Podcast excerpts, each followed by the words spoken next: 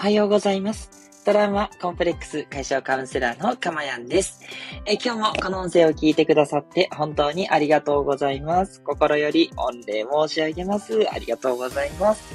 えーこの音声を収録している日時は2022年7月23日土曜日の午前7時台となっております。はい。ということでね、皆さん一週間お疲れ様です。土曜日がやってまいりました。今日もお仕事だという方、大変ありがとうございます。本当にね、皆さんお一人一人がお仕事されて、そしていろんなことをして活動されてるということで世の中回っているっていうことですよね。もう最近はそのことに感謝でしかないなってすごく思っております。ありがとうございます。え、そしてね、えー夏休みスペシャルウィークっていうことでね、はい、あのー私ですね、あのー長女の、えー小学生なんですけど、えーラジオ体操に付き合わないといけなくてですね。いや、一人で行ってくれてもいいんですけど、ね、パパと一緒に行きたいって言うんでね、もうしょうがないなって言って、もうこんな機会もなかなかないなと思ってですね、と私自身ラジオ体操が好きっていうのもあってですね、あ、またね、こうマニアックに言っちゃうんでちょっと置いとくんですけど、えー終わってですね、えー、なんでしょう、えー、時間がね、ちょっといつもと違って7時台ということで大変申し訳ありません。7月30日までね、どうもね、続くみたいなんで、はい、そこまではちょっと時間が遅くなるということをご容赦いただいて、アーカイブもね、絶対残していきますので、あの、ご安心くださいと言ったところです。でもね、ライブで聞きたいって言ってくれる人が最近すごい多くて、もう本当にありがたいなと思って、ね、皆さんでおはようって掛け合ったりね、こう、あの、素敵なコメントいただいたりする。なんかやっぱそういう、なんだろう、ライブ感ってすごくいいですよね。そう、だから私、あの、1回目からこだわっていて、ずっとライブで放送していて、最初は戸惑うことも多かったんですけど、もう今はすっかり慣れてですね、なんか落ち着いてお話できるし、もう楽しくてしょうがないので、まあ、やっぱりライブかなって言ってやってますね。はい。逆にね、ちょっとアーカイブ聞くときは、ライブの放送はちょっと聞きにくいかもしれないんですけど、そこはちょっとご容赦いただいて、まあ、アーカイブ聞くときも、あの、ライブだと思って、ライブ感を楽しんでいただけたらいいんじゃないかなっていうふうに思ってます。そしてですね、さらに不規則なんですけど、えっと、来週25日の月曜日は、またそれこそ長女なんですけど、チアダンスの大会が朝にありまして、で、ちょっとですね、早く出発しないといけないので、迷ったんですけど、とりあえず6時にね、放送してみることにしました。ね。皆さん、月曜日なんで早起きしてみましょう ということでね。はい。よかったらですね、6時ぐらいから放送しますんで、はい。その時間ならね、あの、全然影響ないだろうってことだと思うので、ぜひ皆さんさんね、お耳の方合わせていただいたら嬉しいです。もちろんね、無理されずにアーカイブでも全然嬉しいです。よろしくお願いいたします。はい。ということで、あ、早速メッセージがシナモンさん。おはようございます。キラキラ。今日もラジオ体操お疲れ様です。新幹線の通る音がピュンピュン聞こえましたね。新幹線。あ、そういうことなんですね。いや、実はですね、今日、娘が起きてこなかったんで行かなかったんですよ。そう。時間としてはね、枠としては取っといたんですけど、そう、いけなくって、あ、そうなんだ。あ、ちょっと聞いてみたかったな。あの、何かっていうとですね、これラジオ体操が、あのーあれなんですよ。生放送なんですよ。多分あの、いろんな各地にね、あのーそのラジオの収録のスタッフの人が行って、で、そこから、あの、生でお届けするみたいなことやってるみたいで、じゃあおそらく新幹線のね、通る近くのところで撮影してたんでしょうね。撮影？収録してたんでしょうね。滋賀県のどこかでしたということで、あ、ありがとうございます。えー、楽しかったのに、起きればよかったのに、とか言って、思うんですけどね。そう、私はこれ幸いとですね、家事を進めておりましたよ。ね、そうそう。なのでね、そうか、あ、いいですね。あ、ラジオ体操ってなんかそうやってまた土地土地のね、良さを味わったりすることができるんですね。いやー、また新発見でした。シナモンさん、ありがとうございます。えーこの放送ではですね、えー私の癒しの声を聞いていただく今の幸せと、それから一つテーマを決めてお話をしてるんですけど、そのテーマをあなたが知って自然にですね、ご自身の生活に取り入れていただくことで、なんと未来英語を幸せになれてしまうっていうね、そんな魔法のようなプログラムをお届けしております。でなぜかっていうことなんですけど、私が、えー信じているのはやっぱり心なんですね。もうカウンセラーなので、とにかく心、精神、マインド。ね、そんな、牙っていうことじゃないですけど、そういう、心とかマインドとかが全てだと思ってるんですよ。もちろん行動したりとか、お金が手に入ったりとか、人間関係とかももちろん大事です。なんですけど、私一番は自分の心だと思っていて、自分の心が豊かでさえあればですね、どんな状況であっても幸せを感じられるっていうふうに思うんですね。はい。で、まあ、あの、ちょっと詳しいことはね、あの、いつもお話ししてるんで省略しますけど、どんな辛い状況にあっても、その中で幸せを見出せるかどうかっていったところが人の分かれ道だと思ってるんです。そういうやっぱりいろんなエピソードだったり、えー、裏付けるような、えー、研究というかそういうのもいっぱいあってですね。要は自分がその状況をどう判断するかなんですよ。そこをね、皆さんに手を変え、品を変えね、繰り返しお伝えしてるっていうことなんです。簡単に言うとね。だけど、あの、いろんな側面からいろんなことあるし、そうは言っても、いや、お金足りなかったら大変でしょうとか、えっと、周りの、人間関係厳しかったら厳しいですとか、いや、やっぱりちょっとぐじぐじ言ってる人がいたら自分もしんどいですとかあると思うんで、そういうところに振らされないような技術、えー、そういったところをね、毎日一つずつお伝えしていってる。そんな感じなんですね。はい。で、そんな今日一つなんですけど、今日のテーマは、懐の広い受け皿を見つけようというテーマです。はい。もうね、勘のいい方はお気づきだと思うんですけど、そう、昨日ですね、哲也さん、いつもね、あの、本当いっぱいコメントくださる哲也さんなんですけど、のとコラボライブをさせていただきました。もうあっという間の1時間で、もう本当にね、楽しくて、もうこんなね、えー、なんだろうな、じわじわじわっとね、感動と興奮のあるね、放送って、いやー、素晴らしいなと思って私、またしばらく放心状態でしたね、終わった後。いやー、本当に楽しかった。で、何が良かったのかっていう話なんですけど、コラボの時にもね、お話をしたんですが、やっぱり懐の広さだと思うんですよ。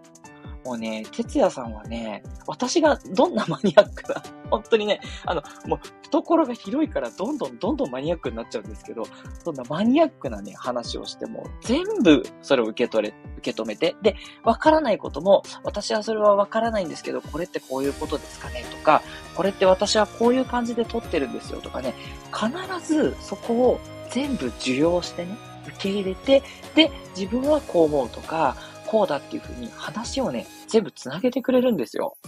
だからね、もう気持ちよくなっちゃって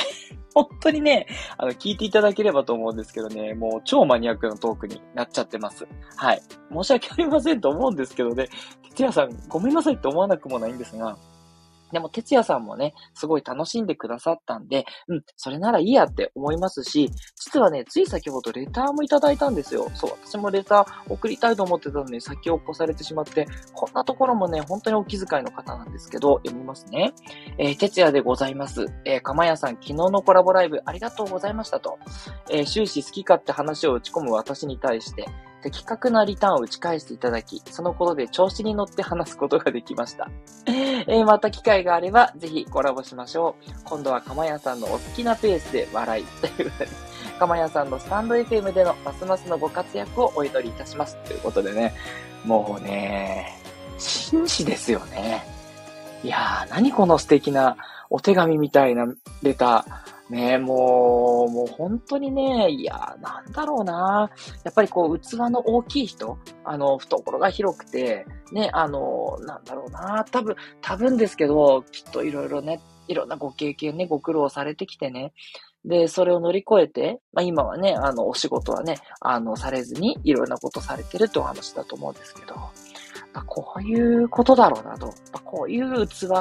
もう本当に自分もね、目指したいなって思いましたし、うん、でも、哲也さんから見て、あの、調子に乗って話すことができたってことは、ね、僭越ながら私も多少器のね、広さがお見せできたのかしらって思って、嬉しくて、ね、まだまだ哲也さんにはもう投稿呼ばないんですけれども、とはいえですね、私もね、私で、あの、自分の、あの、目指す道、それは当然、えー、カウンセラー、としてもっともっと多くのお客様の心を癒していくこと、そしてスタンド FM のようなね、こういう、えー、公に近い場で、多くの方の、あの、すごくね、深くはないかもしれないんですけど、多くの方に心の、えー、変容をもたらしていくような、そういうことをして世の中に貢献していく。まあ、大きく今この二つのミッションが私にはあるんですけど、やっぱどちらも必要なのは懐の広さですよね。そう。それをね、ほんとひしひしと感じてね、そうやってるんです。あのまあ、とにかくね、あの、カウンセリングでとにかく話を聞くということが大事なんですけど、どうしてもね、主観が入ってきてしまう。私、カウンセラーの中でもこう寄り添い型なわけですよ。多分聞いていただいてわかると思うんですけど、お客様のお悩みに寄り添いすぎちゃうがためにね、こうフラットな目線で見なきゃいけないのに、もうほんとムカつきますよねって一緒に言っちゃうようなね、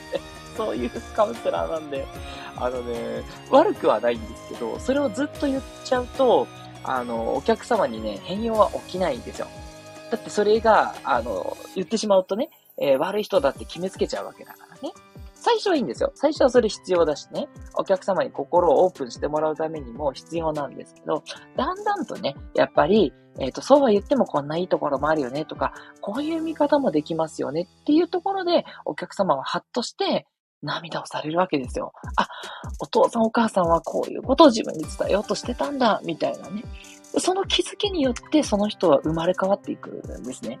なんですけど、私がね、そこに入り込みすぎちゃったらね、あれだしっていうことで、もっと懐を広くしてね、いろんな人を受け入れるというか、もう100%ですよ。ね。100%需要なんです。あの、悪いもいいもなくて、それはいつも言ってる通り、あなたが、私がそう解釈してるっていうだけなので、そう、物事にいい悪いは一切ないんですね。で、その立場で、えー、公平な目で見てるっていう視点で、そのお客様と接することで、お客様にもその、あ、公平に見ればいいんだっていうのが伝わっていくんですね。そう。だからね、あんまりね、あの、寄り添いすぎるっていうのもまた問題でして、そう、最初は寄り添いすぎて OK で、だんだんと、えー、そのニュートラルに持っていくっていうのが一番好ましいスタイルなんですよ。そこをね、私はまだまだ勉強中で、どうしてもね、引っ張られますねって言って、ちょっと、あの、指導してもらってる方に、こう、やっぱり指摘されていくんで、そう、あの、そんなところでね、やっぱ何でも受け入れられる哲也さんのこの懐の広さ、そう、私もここを目指さないといけないな、ということでね、ひしひしと感じさせていただいた次第なんですよ。はい。すいません。哲也さん、勝手にメッセージ読んでしまいました。あ、哲也さん、コメントいただいてる。ありがとうございます。えー、おはよう、えー、ハートが目のマーク。懐の広さ、かまやんさんの方が大会のごとしですよ。ね。もうお互いこう褒め合うみたいなね。とんでもございません。もう本当にね。いやー、本当ありがたいです。また、ぜひね、8月か9月ぐらい、ね、あの、ちょっと間を空けてね、ぜひ、あの、コラボレーションまたさせてください。今度はね、ぜひ、私の方のチャンネルにお越しいただいて、はい、あのー、まあ、おもてなしってほどのこともあれなんですけど、いっぱい今度、哲也さんにね、お話ししていただけるような、そんな機会にね、していきたいなと思っています。はい。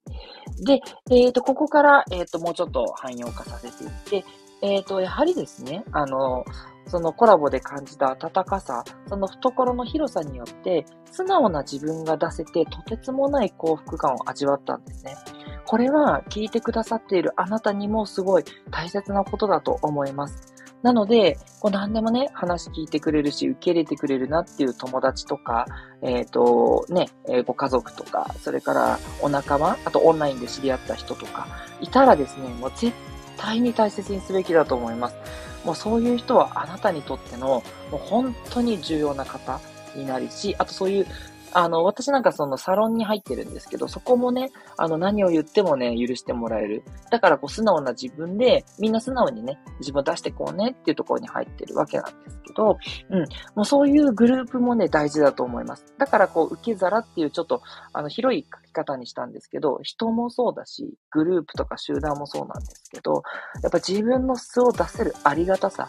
で、それを、えー、ずっと繰り返していくと、それだけでもね、結構人生って大きく変わっていくんですよ。あ、自分ってこんなとこもあったんだ、こんな素もあったんだって言って、いろんな面が見えて、うん、またね、えー、幅が広がっていくっていうのがあるので、とにかくね、素の自分を出せる場所っていうのを見つけていく。なかなか見つからないという方は、やっぱとにかくいろいろとね、あの、広げていくしかこれはないかなと